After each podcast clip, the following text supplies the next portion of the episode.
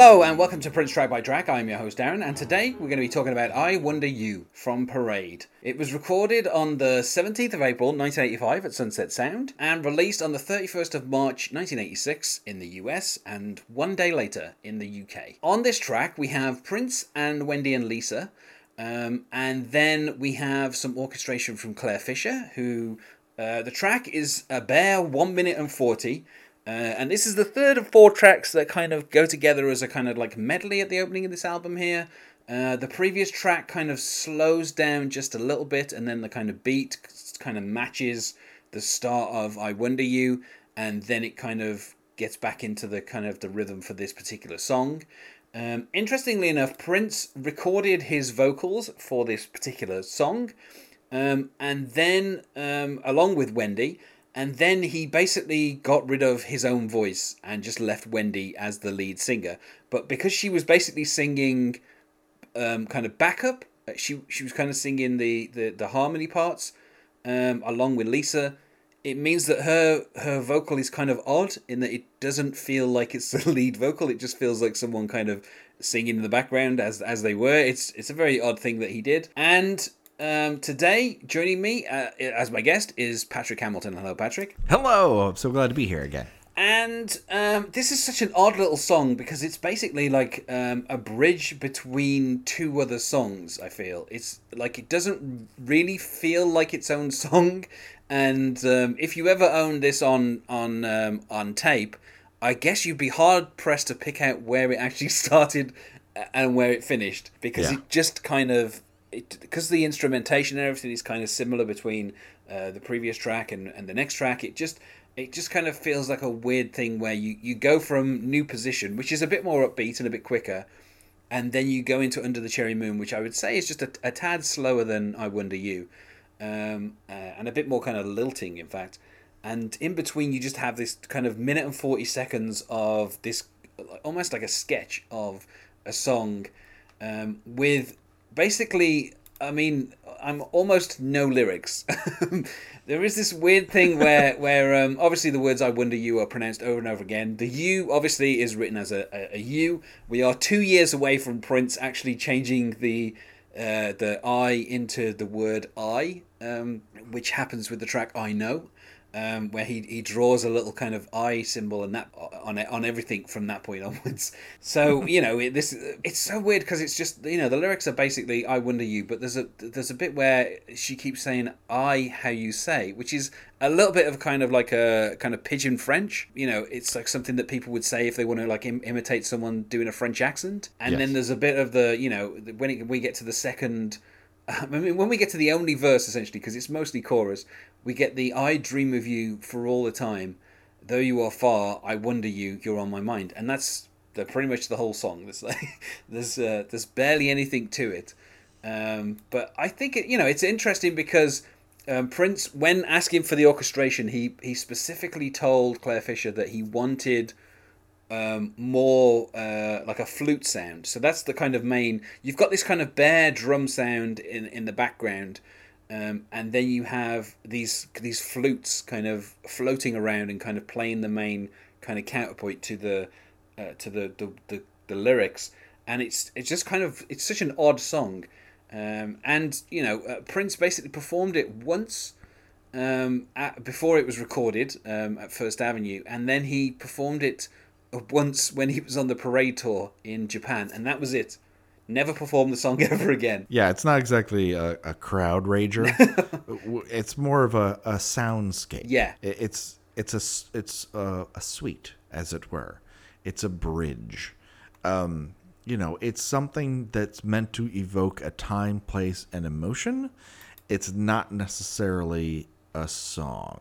Yeah, At least not in the traditional pop sense. yeah. It's just kind of like uh just something atmospheric. It's it's it's it's kind of and it sort of sums up Under the Cherry Moon, which is a terrible film, but it sort of sums it sums up the mood of that film, which is just this kind of the idea of just being in France, Uh, you know, as opposed to you know obviously Prince's debut film, which was very much about being in um, you know, uh, Minnesota um, specifically kind of Minneapolis, but you know the flyover states, kind of that kind of feeling of being in a town that's kind of uh, not one of the bigger towns. You know, not New York, definitely not you know anywhere in LA, but it's just kind of this small kind of city in kind of the heartland of America. Whereas this song really is about you know just go to France and you know things things will just be more sophisticated and kind of um, you know more kind of fun and and this song kind of manages to kind of give you that in you know like a minute and 40 seconds. It's breezy it's romantic. If you heard it while you were atop a, a rooftop party in paris uh, and you were smoking a cigarette and talking about something deeply philosophical with an insanely attractive member of the sex that you are attracted to. Yeah. Uh, this this would be not be out of place. It, it it is literally something that is meant to transport you and bridge ideas.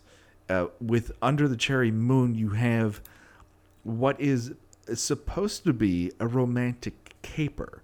So you have a lot of playful jazz happening here, and I think that's where the flutes come Yeah. in. You, it it's it feels very of a of a time place and is steeped in a culture that is not his own, and yet because he is Prince, he can just sit within it and and do something very interesting, and and that's what I like about it. It's it is really interesting and atmospheric. And yeah it's it's not exactly a party rager. This isn't going to go high in your on your playlist to get you pumped. His band kind of um, helped push him in kind of different directions and kind of um, you know make him kind of work a little harder. Um, but at the same time he always wanted to be you know like the solo genius. So he always kind of denied their inputs um, particularly on you know Purple Rain and stuff like that. You know, like the writing credits, he never really kind of acknowledged that Wendy or Lisa kind of added anything to the songs until you know decades later in some of those cases. Um, obviously, you know. Uh, later on in this in this uh, you know the year when this was released he basically sacked everyone who was with him on purple rain with the exception of dr fink then this is the first time this has ever happened on any kind of prince songs to this point the only person singing is not prince on this track and you know so it's it's kind of interesting that he gave her such a prominent position and then you know months later fired everybody from his band well i think he i think he's thinking about this and i'm uh, assuming this of course Yeah.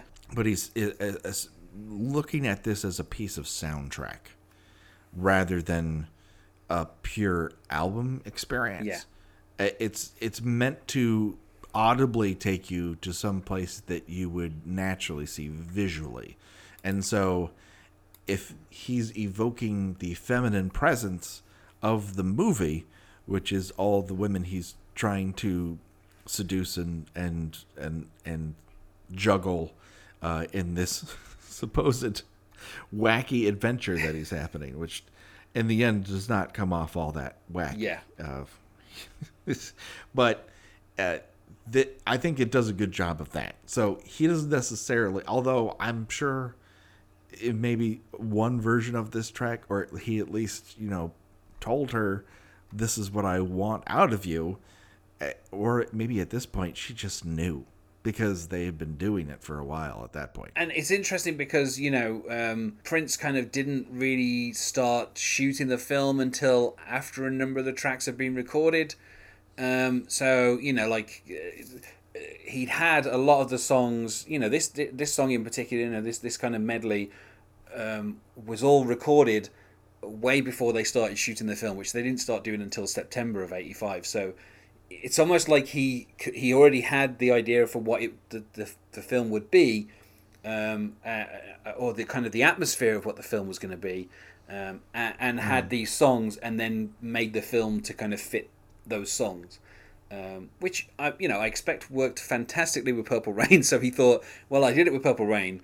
Uh, you know, I recorded a bunch of songs, you know, mostly live performances at First Avenue, and then I put them into a film, and it worked fine. So let's do that again.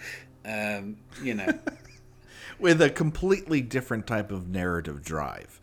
It's it's some it's someone sort of learning all the wrong lessons about what worked from their previous film. Yeah. So it it makes sense. I mean, I don't know if this would have ended up, you know, being any better of a film if Mary Lambert, who was originally supposed to direct it, if she had actually helmed the movie. Yeah. My guess is that it had to have turned out better. Uh, because he wouldn't have to have had so many hats on. And while you can totally do that within a studio, you know, music and film are both art, Yeah. but the mechanics are entirely different. It's like saying you can fly a plane when you know how to make a train run. and yeah. they're they're just different animals, man. Yeah. Um, you know, I I wasn't able to find any kind of covers or anything out there. Um, you know, I don't think this is a song that people could really cover because, like we've discussed, it is about a certain atmosphere, and that atmosphere is kind of maybe less than successfully evoked by the film.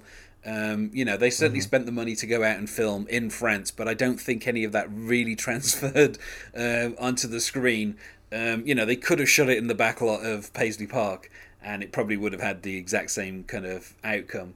Um, but yeah, I just, I, it's, it's, it's kind of like an a little oddity on this album, just sitting between, you know, a couple of songs. I don't think I've ever kind of like said to myself, let's go and listen to I Wonder You. I just because I always listen if I'm going to listen to Parade, I generally listen to those first four songs all as one song essentially, you know. I don't really kind of pick them out and kind of say I'm going to listen to this one or this one.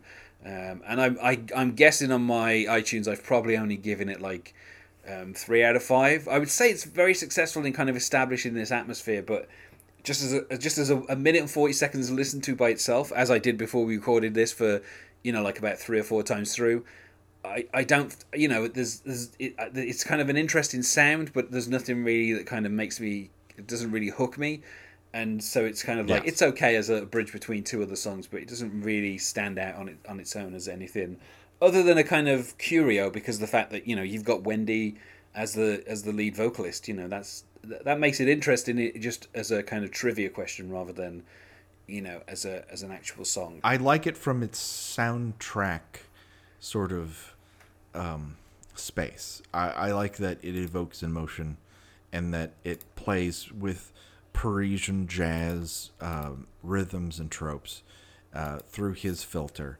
And it, it's one of those tracks that I could see someone else using in a film and you wouldn't actually know that it came from Prince. Yeah.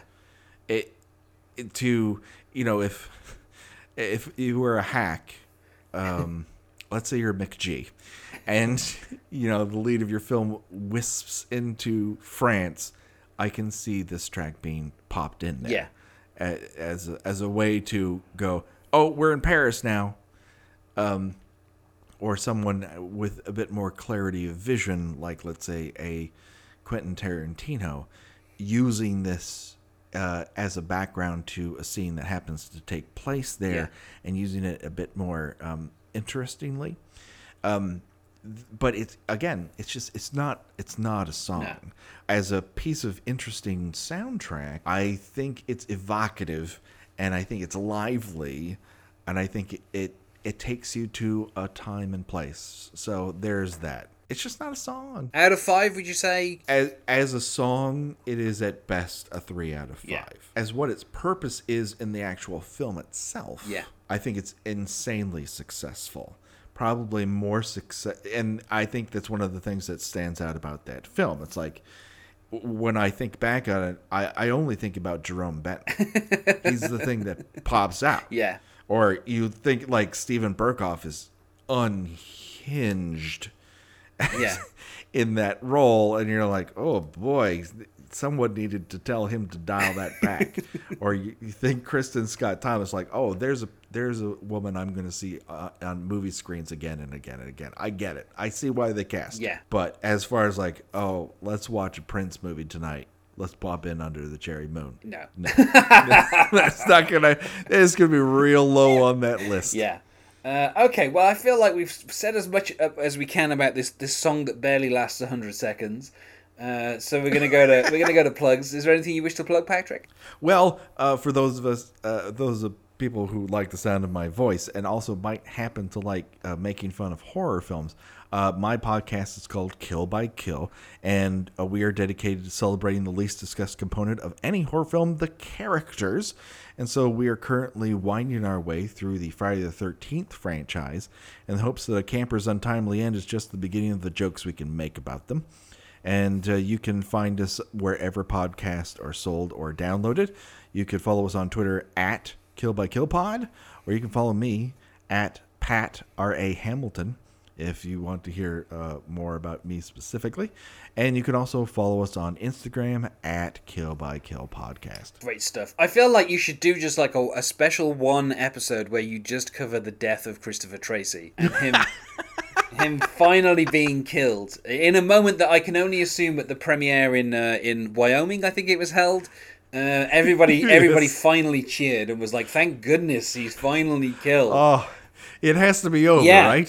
It's not going to turn into an angel or become a statue or something like that? Yeah, unfortunately, the, I think they. No, actually, I, I was going to say unfortunately, but no, they then go to they sing mountains while they're in heaven, um, and that's a really good song, which we'll talk about in in a, in, a, in about a week's time. But yeah, uh, yeah. It. It's the only appropriate place to do it when you think about it.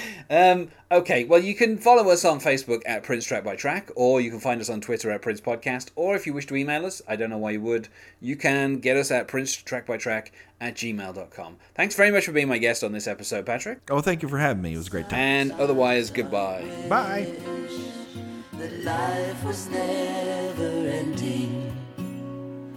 All good things they say never last. And love, isn't love until it's past.